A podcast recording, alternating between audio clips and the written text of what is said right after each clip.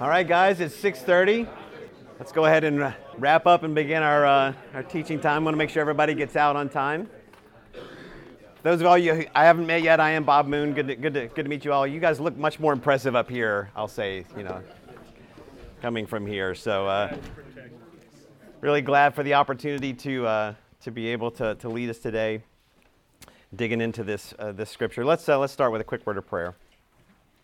Lord God, I'm so thankful for your word, for the blessing that you've given us, Lord, for the, the opportunity we have in this study to uh, to dig into your word and to fellowship with other brothers and dig into your truth. Lord, I ask that you would just speak through me in this time. Uh, Lord, you'd have me say what you would have me say, what we need to hear, what I need to hear, what needs to be reinforced in my heart. Uh, Lord, you are great, and I am not. And Lord, I thank you that you um, you have something to say to each one of us through your scripture. And we just ask that you'd, uh, we'd be able to, to respond in the way that you'd have us to respond, as, and that we would uh, lift up the name of Jesus. And it's in his name we pray. Amen. Amen.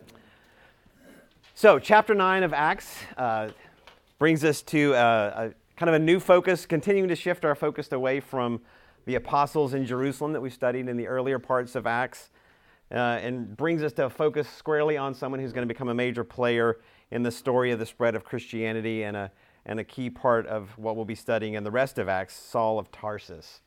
But I think it's interesting we also get these smaller character studies uh, of men, even a regular guy like Ananias uh, that God uses in his plan. Uh, I'm, I'm continuously struck by how Luke provides details in these, uh, studying Luke, uh, studying the, the, the Gospel of Luke and these, uh, you know, the story of Acts, how Luke peppers his story with great details for us. Um, you know, in this one, the breathing threats and murder uh, statement that he says about Saul, which I think is also funny thinking about the fact that, from what I can tell, Luke has to be one of Paul's best friends. You know, he spends more time with him throughout the story of Acts uh, than probably anybody, but he's got this breathing threats and murder picture of, of Saul before Christ. We all get these, um, you know, details like Saul knocked to the ground by, you know, by, by the light from heaven. Uh, the scales falling off of Saul's eyes, which I think, you know, we know, we know Luke to be a doctor, and I just think what a great picture of this this detail of the scales coming off of his eyes and the dramatic nighttime escape from Damascus. Just these, Luke is really great at telling a story. Um, so let's talk real quickly about reviewing the themes that we've been talking about through the book of Acts. Uh, you can see, you know, uh, most of them here, I think, in the in this in, in chapter nine. See the work of the Holy Spirit. The Holy Spirit's a little bit in the background to me in this in this um, in this chapter, uh, in, than in some of the previous ones. He does appear, uh, I think, certainly at work in the life of Saul, but um, more in the background this time. You know, he, he does you know, fills Saul uh, af- after his conversion, heals him. Uh, and then we see him kind of reappear right at the end in verse thirty-one as he's comforting the churches as they're as they're resolving, uh, you know, dealing with uh, the, kind of the aftermath of, of Saul's appearance.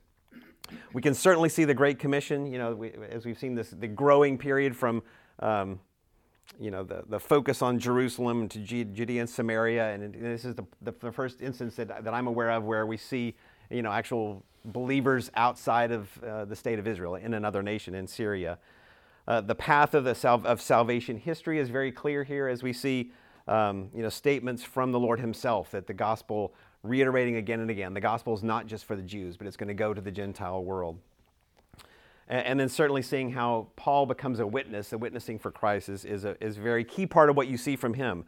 That um, you know, as as soon as as we'll see, as soon as he uh, goes through this conversion experience, he begins to proclaim Jesus and, and to, to preach about him and to, to share about him, both in Damascus and then later in Jerusalem as well. I see the development of the church is the other theme we've we've been going through. I see less of that here. I think that this focus is more kind of on the, the narrative around Saul and his conversion, the, uh, that we do see the church appear a little bit, uh, you know, kind of when, when Saul gets to Jerusalem. But we see less about that one to me in this part of the part of the story. So as I've studied this chapter, thankfully to Brian, I got lots of opportunity to study this chapter because I knew about it for several weeks. But I've been I've been studying it and really kind of sitting in uh, this chapter a good bit. Uh, but it's clear to me that, that it really paints a picture of these three guys that we see, kind of these three characters that appear in this story. Each of them really confronted by God with something uncomfortable, some uncomfortable situation that God puts them in, and how do they respond?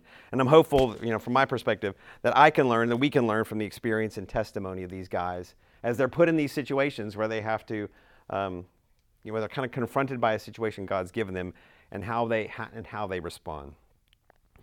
So in chapter nine, Luke zeroes in on Saul. Um, he's appeared a couple of times in chapter six and eight, just kind of making these brief appearance, appearances. So Luke really zeroes in on him uh, in this in, in this chapter. So what do we know about Saul? Um, Bible gives us a good bit of information about Saul and his background before we get here. Um, Paul actually, Saul actually talks a lot about his background and kind of his uh, peppered through the, the, the letters that he's written. He was born in a Jewish family in Tarsus to parents who were Roman citizens, which I think is probably fairly unique. I mean, he was he was kind of in a in an interesting position. He was Jewish, but he was also a Roman citizen. He uh, he says himself he was a member of the strictest group of the Jews. He was he was a Pharisee. Uh, he later says he was a Pharisee of Pharisee. He's he's he's really part of the strictest, you know, uh, um, part of the, the Jewish faith. He was a Bible student. He was a biblical student. He was an activist. He was a zealot. He was very, um, you know, he he was a very thoughtful, studious, active guy. Uh, and I have to wonder, the Bible doesn't tell us, I have to wonder, you know, he appears in the narrative pretty soon after Pentecost. We don't know, I don't I don't know any places where it says that he was he was there in Jerusalem when Jesus was crucified. We we don't know. I, I would think maybe if he was, he would have said it. Uh, but he was he was there, you know, as part of as part of the activities right away.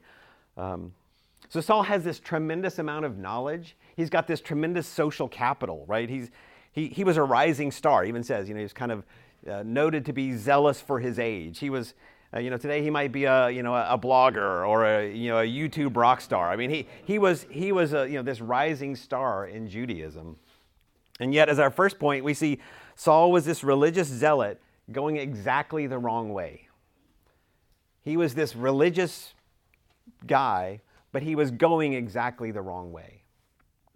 To me, he's a great example of a point that uh, Pastor Anson made in, uh, on Sunday. He was one hundred percent sincere, and he was one hundred percent wrong about Jesus. He was ravaging the church. I just kept coming back to that term. He was Saul the Ravager, you know, would be his wrestler name. And he he was he was this he was this rav. I mean, he was just really you know um, working the church. He he was like a rabid Jewish culture warrior. I mean, he was he was he was trying to stamp out these heretics. Um, you know, he's not content. We we we we've seen him at work in Jerusalem in the in the early days, in the early chapters we've studied. He wasn't content just to see these believers, um, you know, locked up and killed in Jerusalem. Um, we we don't know exactly, but I suspect that for, you know, just reading through the scripture and what what we know of what the time was like, that perhaps the the as the, the church is spread out and people leave from Jerusalem and, and go out and scatter abroad through the you know out through that region, people end up in Damascus. I suspect perhaps that the leaders of the synagogues in Damascus wrote a letter to Jerusalem to the to the high priest saying, "Hey, look, we've got these troublemakers that have appeared. They're teaching this uh, you know this this new way, this new thing, uh, and they're they're stirring up trouble in Damascus." And I think Saul gets wind of that, and he like signs up. He's like, "I'm ready. You know, I want to, I want to, um, I want to, uh, you know, I I want to, I want to go take care of the, you know, these these people who've run off to Damascus. You know, they shouldn't be able to take uh, take refuge there." So he gets this warrant from the high priest to be able to go to, to Damascus and arrest any Jewish believers that or any believers that he finds there, men and women, as was pointed out today, and uh, and to bring them back in chains. I mean, what a what a What a mission he's picked for himself. Um, he's going to bring them back from Damascus to uh, to Jerusalem as prisoners. And this is historically accurate. I, f- I found this today in some of the commentaries that it had, that that actually, that because I wondered, you know, why does he have the right to go to some other country and bring back these people? Uh, but that act- actually is historically accurate, that the Roman government had given the Jews um, the right to extradite people to extradite trou- troublemakers, basically to be able to bring people back from uh, and to punish them according to their law. So that actually was something that was a, a, a historical accuracy, that uh, several Roman leaders had done that. Uh, so Paul had, you know, the legal right to be able to to do that, to try to keep the peace. So Hall, Saul hits the road to Damascus, which, you know, you may have, if you if you look that much, it was the was and is the capital of Syria. Um, It's likely about one hundred thirty-five miles, depending on how, how Google sends you, um, from Dama- from Jerusalem to Damascus, which to me is, you know, that's about like walking from here to Chattanooga, you know, to to go out and and, and to, to hunt down Christians. I mean, he, he he was all in on this mission, right? I mean, he was he was ready to go um, and and to, to find these Christians. It's it's interesting at the time, the Damascus had a very large Jewish population. The numbers I saw, as many as ten to fifteen thousand Jews living in you know in and around the, the city of Damascus. So there would have been many synagogues. It was a pretty pretty heavily uh, heavy concentration uh, of Jews at the time. It, some speculation of whether perhaps um, the the Christians there were uh, just refugees who'd gone from Jerusalem, or perhaps um, one commentator said uh, Damascus is only about fifty or sixty miles from Galilee, so maybe there had even been some some spread of you know following Jesus, because of you know, Galilee was Jesus's base of operations there. But for for whatever reason, they were um, you know, they were they were. Um, There, there were these group of uh, of Christian believers there. So Saul's story has really kind of haunted me as I've as I've been preparing. There, um, you know, there's lots of things you can focus on in this story, but I, I just kept coming back to how could he be so knowledgeable? How could he have this perfect resume, uh, you know, this perfect spiritual resume, and be so absolutely wrong? You know, w- what happened? What what what went wrong with with Saul? Uh, and it made me really stop and think, could I be so convinced of my own righteousness and my own credibility that I would, you know, march off with this kind of level of anger and hatred in my heart? You know, could one of us be that mule-headed uh, to think that we could, you know, lash out at our enemies, even thinking that we're, you know, oh, they're enemies of God, right? Saul thought he was on the right side, but he was not. You know, what, what really, what drove him? I, you know, was it this commitment to orthodoxy, this idea that uh, you know he maybe saw himself as a Latter-day Elijah? I'm going to purify, you know, purify the religion. Was he a Zionist? Was he like you know trying to, to make Israel great again, as uh, Brian said in one, one of our earlier sessions? As a Roman, was he really you know like looking at the from a political perspective, or was he really just trying to you know build his own personal brand? You know, was he like thinking I could be high priest if I just you know if I just get my name out there? Um, So I, you know, I would ask, I challenge you, the way God's challenged me. Is it possible that you got up really early on a Wednesday morning to come to a Bible study, but you're perhaps doing it for the wrong reason? Could one of us be doing it for the wrong reason as well, in the same way that Saul did? Trying to earn our stripes like Saul, you know, holding the coats at, at Stephen's stoning. Is it possible we're fighting a battle, but we're on the wrong side? You know, is it possible that we, that I could take my eyes off of Jesus? Is it possible even to have never really encountered him and to still uh, fall into this trap? So I would encourage you that, you know, to to, to, to think about that. I, I, you know, I had to come back and reiterate to myself. I had to ask the Holy Spirit to convict me where I might be prioritizing the wrong things, fighting or, you know, mentally arguing with, since I'm a pretty peaceful guy, you know, uh, you know, with, with the wrong people on the wrong team. No, I, I, I want to be on Team Jesus, right? I, I don't want to be. I don't want to be following the rules that I've that I've always seen and heard. So on the road to Damascus, Jesus appears to Saul. Um, boy, time flies when you're up here. Uh, you know, Jesus appears to Saul and to his posse. You know, uh, this bright light, this this vision that he has, this audible voice he hears of Jesus. And it's interesting to me, Jesus only really asks him one question. In, in the earlier, in the, in the later retelling of the story, there's a little bit more detail than what we get here in Acts, in this first part of Acts. But Jesus says, "Why are you attacking me?" He doesn't. He doesn't. It's not like you know the Moses in the burning bush, where he has this back and forth with Saul about what you know what, what he's doing and what he wants him to do. He just basically says, "Why are you persecuting me?" And then he leaves him, uh, leaves him there alone, um, you know, blinded, floundering. Uh, so he has to be led into the city to be uh, to be to be uh, to, to to to spend time pondering it. One commentator I thought was interesting surmised that he says that, that, that Saul basically fasts and prays for three days. Which I, one commentator said that that he didn't eat for three days out of shock, you know, like kind of a physical shock. Which, um, but to me, you know, this this to me this is like his Jonah experience. It's like in the you know in in the belly of the great fish. He's he spends these three days in the dark, you know, in, uh, kind of mental and and and physical darkness, praying and repenting. And I think he had to spend those three days revisiting everything he'd done, from the standing there watching Stephen. I mean, he had to have. I often, you know, Luke records this great detail of Stephen's sermon. Who do you think was at Stephen's sermon that would remember word for word what, what Stephen said? I think it was Saul. I mean, I think Saul, you know, just went over and over again what he had done and what he'd been doing, the number of people he'd arrested, the, you know, the, the impact he'd been making. Um, and Jesus' question to him, why are you, you know, see, seeing that, that this divine being that he encounters, um, you know, considers that he's, you know, that Saul is persecuting him, not these other people. I think in some ways this time that Paul, this Saul sins, uh, spends, maybe, you know, later on he calls himself the chief of sinners. And I think that this this moment that he has, this time he has of, of really thinking through what he's done, uh, maybe the kind of the, the, the genesis of that. So Luke's narrative switch, switches to Ananias, Ananias of Damascus, not to be confused with Ananias of Jerusalem, who's long dead by now. Um, but uh, we don't really know much about Ananias other than what's really recorded here. And then the, kind of Paul's, uh, I keep calling him, I guess he, he is the same guy. Um, I made sure I scrubbed Paul out. Oh, I did. I tried to scrub it out of my notes, but um, yeah, he's a disciple. It says Saul later. Paul later says that he's a, an up, of upstanding reputation among the Jews um, there in Damascus. But obviously, he's heard the he's heard the rumors of why Saul is there. I think the city was you know ten thousand to fifteen thousand Jews in the city. I think the Jewish community was probably pretty buzzing about the idea that this guy came from Jerusalem to to take out this these Christians, but. So it's very likely that Damascus knew that of Saul, you know, Saul the Ravager. So our second point there, we see an Ananias, a believer with questions, saying, "Here I am, Lord." Ananias is a believer with questions, saying, "Here I am, Lord." Jesus appears to him, and you know, I'm putting myself in his sandals. The idea of this vision appearing, and and and the voice of God or the voice of Jesus saying my name, which is what happened to Ananias.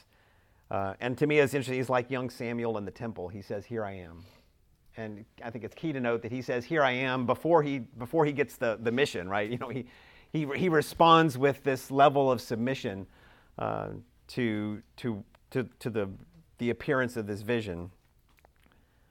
I think it's also interesting, and we mentioned earlier, in in the middle of this in the middle of this encounter that he has with Ananias, uh, the Lord reiterates the, the, the Great Commission. The Great Commission is, you know, the gospel is for all people. It's not just for Jews, which may have been news to, to Ananias that, that Saul was going to go and and and and lead, um, you know, individuals, small, great, Jewish, Gentile. He's going he's going to carry the gospel out to to all people. So, do you identify with Ananias perhaps in this story? If Jesus appeared and called your name, you know, would you answer, "Here I am"? Would you want to add a little caveat? I'm here, but you know, I'm reserving the right to, you know, reserving the right to back out a little bit based on what you asked me to do. Perhaps today, you know, the Holy Spirit's prompting you to do something that's out of your comfort zone. Maybe even something that you'd consider risky. Could it be a risk to your reputation? We talk a lot about that in in, in speaking up for Him. Maybe it's a, a risk to your finances, to your time, to just your comforts. Maybe that's what the, the Holy Spirit is is prompting you today. If so, you know, will you, will I say, "Here I am, Lord"? Will we respond that way? So God sends Ananias to Saul, you know, even though he could basically be going there to put his his hands in chains. I mean, that's kind of what he knows he knows is, is, is up for him or potential. But he obeys and lays his hands on Saul and prays for healing and baptizing him. And then in a powerful show of repentance, we see that, you know, this repentance that I think he's kind of been going through for the three days uh, as he's as he's in the dark. Um, in this work and the work of the Holy Spirit in his life, verse twenty says, Saul immediately begins powerfully sharing about his faith in the Son of God. I think, um, you know, this it's like it's like he's he's filled with the Holy Spirit after going through this repentant and repentance, and then he's shot out of a cannon. And you know, I don't know, we don't see him really slow down, you know, for the rest of the book of Acts. It's interesting, you know, the story of Saul's conversion is fairly straightforward, something we're probably familiar with. But I think we may, you know, we may tra- take for granted how dramatic it is and what impact it has. If you have any doubt about Christianity in your mind, you know, the reality of, uh, of Christ's resurrection, consider just this dramatic turn from Saul the Ravager to Saul the, you know, the apologist, Saul the, the evangelist, in just a matter of days. I mean, what a tremendous witness that is to the power of the gospel to change a heart. Um, You know, I think it's also it's also a strong proof of, of the reality of Jesus as the risen Savior. I mean, what happened to him to make this dramatic shift from somebody who was, he was hell-bent on destroying this, this group of people, this movement. And then, you know, a few days later, he's he goes to the synagogue and proclaims Jesus is the Son of God. I mean, that's that's something that likely would have gotten him stoned, right? Uh, what what an amazing picture uh, of the impact of Jesus. I mean, you know, that you, people don't do that just for a you know flip-flop on a political uh, you know a, a political belief. Or um, I mean, it really shows that he was dramatically impacted by by a real encounter with the real risen Christ. So, I mean, Saul's conversion alone is one amazing proof to me of God's miraculous work. So Saul, Saul stays in Damascus many days. You know, there's uh, the, there's other parts where he tells more of his story. It look, it's it's like uh, he uh, he likely went to Arabia. He like went off into the wilderness and studied for a while. Spent some time by himself. He spends probably up to about three years, maybe more, in Damascus. Um, They're kind of witnessing and and and growing in, in faith. And eventually, as Paul often does, he gets the political leaders there so mad at him that they want to kill him. So he flees at night and goes to Jerusalem. So it's been at least three years since Saul left Jerusalem, maybe more. But uh, but when he gets there, the you know the apostles, the church want nothing to do with him. And I have to say that I was initially I was a little hard on them. I thought, you know what, you know, come on guys, you're Christians, be be a little bit more charitable. But, you know, all the things we've studied, it's really made me you know, sink in the, the level of, uh, they had really good reason to be both suspicious and angry with Paul, right? He's, it's possible he's a double agent. You know, maybe he's just been faking it. Um, but I think even more than that, he he was responsible for dragging, if not himself, if if it wasn't him specifically, for dragging people off, their their their friends, their family, um, you know, their brothers and sisters in Christ to be to be thrown into prison and eventually killed. So. Um, there's certainly some reason why they, you know, they, they, they might be a little a little suspicious of him. But in our third point, we see Barnabas, who's the encourager, setting aside his anger. Barnabas, the encourager, setting aside his anger. Like Ananias, Barnabas is put in this uncomfortable position, right? He's got this tension be- between what he feels like he ought to do or what he like he sh- like he wants to do, and what he believed God wants him to do. There's no evidence that we have that Jesus appears in a vision to Barnabas. Uh, in a sense, he may be a little bit more like you and I, right? I, I'd love to get, I'd say that. I'm, I might like to get a vision from God. maybe I maybe I wouldn't. Um, but, you know, if you think, that would be pretty clear if you get this, you know, this this heavenly vision. But I think Barnabas may have just had the, you know, the Holy Spirit prompting his heart that he needed to reach out to this guy. Um, so he sets aside his his fears. He sets aside his fear of what Saul might do to him. Maybe more than that, he sets aside the grudges that he may be holding in his hand, in, in his heart. Uh, and he follows the Holy Spirit's prompting to go and meet with Saul. We don't have a lot of detail about what he did, but obviously he meets with him, meets with him, hears from him, um, studies, you know, hears his story, and becomes convinced of the reality of what he's what he's doing. I think you know earlier in Acts we learned that that that Barnabas is given this nickname. Barnabas is Barnabas, which basically you know son of encouragement. That's a nickname given to him. That wasn't his given name. His given name was Joseph. I just think it's that's so neat that that he was effectively called the son of encouragement, like encouragement man, you know, is like what, what they call him, right? Um, and that's how and that's how we know him in Scripture. That shows the kind of the, the character. It's just his nature somewhat to exhort and encourage people. And we see him, as we'll see, he, he appears in, in Acts, uh, you know, in, in, over and over again, encouraging people in the faith. But it's his direct intervention that paves the way for Saul to meet with at least Peter and James, uh, and James, the brother of Jesus, as, as Paul later uh, Um, you know, encourages uh, as as Saul as Paul later records, but it enables Saul to be able to to do this ministry. So, so do you see yourself in any of these men? Are you perhaps zealous and and, and religious, but you know, unfortunately, one hundred percent wrong? I mean, I think you know, again, it's early on a, on a Wednesday morning, likely.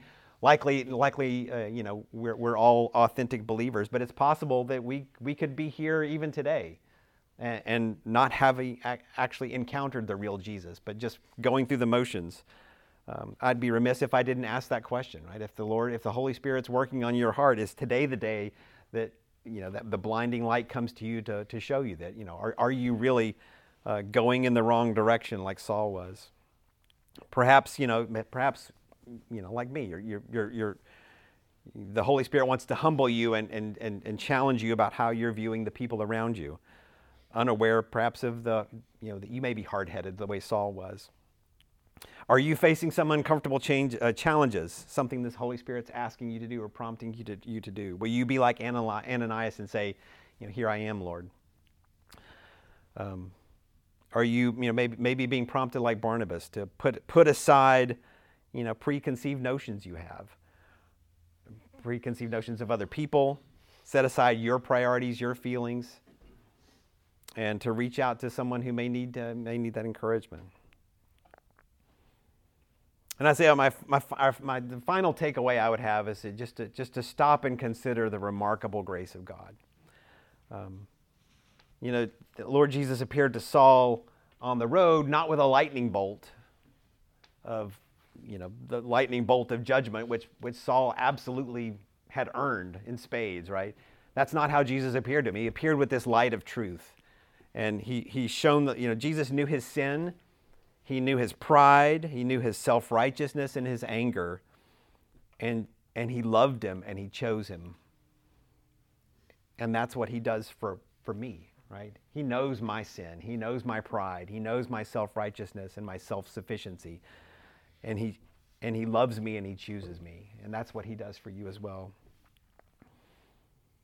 You know, that Jesus Jesus shines this light of truth on him. And yeah, it's uncomfortable. Yeah, he has to spend these three days of really wrestling with what, you know, what have I done? What am, what am I doing? Um, but then Jesus, you know, in this remarkable story of grace, he turns him into arguably one of the most influential Christians to walk the earth. Saul's letters fill our New Testament with um, brilliant apologetics. But in some ways, you know, maybe his life is the greatest testimony of, of, of the power of God. So the touch of Jesus, his work in my life and in your life can transform our hearts of stone. His blood can wash away our sins. You know, there's there's no no heart too hard. No, no life too messy. Um, you know, for, for, for Jesus to be able to turn us around, and the, and the work is never done, right? You know, I've been a Christian. We were talking about you know our our, our salvation story, you know, briefly a little bit at our table, and um, I've been I've been saved a long time, but the work is never done. You know, the the Lord wants to work on you and me continuously as as, as we go, and as we're changed. As we continue to repeatedly turn away from the sin uh, that may be plaguing us, he fills us with his Holy Spirit's power. So I would just encourage you, may we join with Ananias. Ananias was the regular guy, not the rock star, right? And say, here I am, Lord, I'm I'm, I'm willing, I'm willing to do, uh, use me as you will. Uh, even if it's uncomfortable, if it's risky, risky to, you know, to, to your time, to your comfort, to whatever it may be that the Lord is, uh, is, is pressing on you. But uh, say yes to him, so that he can accomplish his purpose and bring glory to his name through us. So let's pray. God, thank you so much for uh, this encouraging word. Thank you for the remarkable grace that you offer to each one of us. Lord, you are, uh, you are so good to us and we are so undeserving. Maybe we haven't done what Paul did, what Saul did, um, but we can join him in repentance and contemplating the both the, the remarkable things that we are capable of and the remarkable grace that you offer to us through the blood of Jesus. Keep it uh, present in our hearts and minds as we go through today. And Lord, let us just live out our lives for you, uh, responding to your Spirit's prompting to, to, to speak when, when you prompt us to, and to give and to do as you would have us do. Thank you in the name of Jesus. Amen. Amen.